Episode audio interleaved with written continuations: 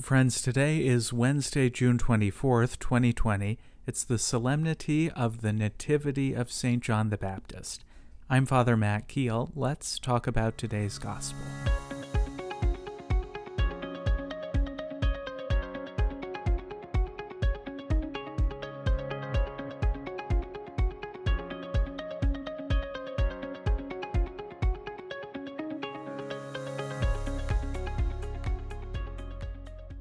Today's Gospel passage comes from the Gospel of Luke, chapter 1, verses 57 to 66 and 80.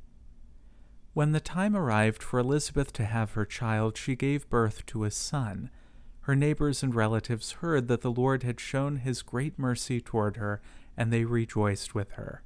When they came on the eighth day to circumcise the child, they were going to call him Zechariah after his father. But his mother said in reply, No, he will be called John.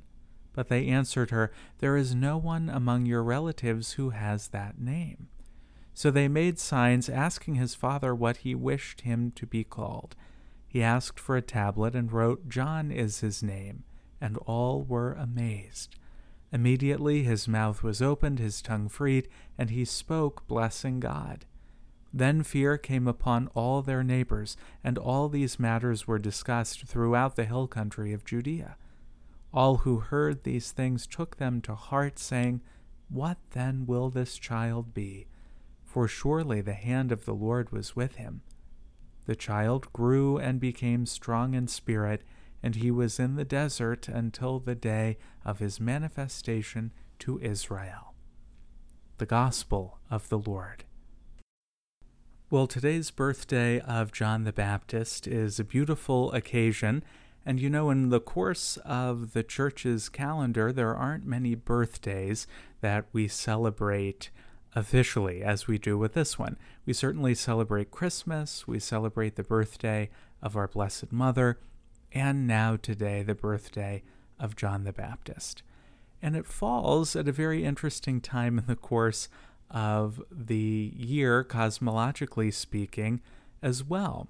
Very close to the summer solstice when days begin to get shorter in terms of daylight. And we know that this will happen until the winter solstice, after which the days will get longer again. And this is, in a sense, a beautiful echo of the words that John the Baptist speaks that we hear in the Gospel, in the Gospel of John, in fact, when John the Baptist says of Jesus that he must increase and I must decrease. John the Baptist's voice, the radiance of John the Baptist, serves to echo and to resound the beautiful witness, teaching, and life of Jesus.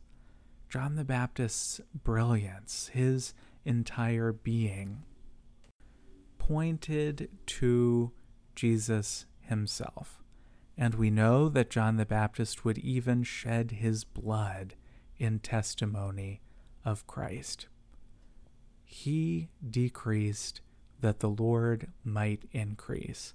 And this is an invitation that is extended to each and every one of us as well, that we who have been baptized in part to be prophets, to proclaim the gospel in season and out of season, are called to live in a similar way, that we too would decrease so that the Lord could increase, that his life could resound in our hearts, and that we might, as John the Baptist did, invite others to come to know Jesus and to experience the fullness of life.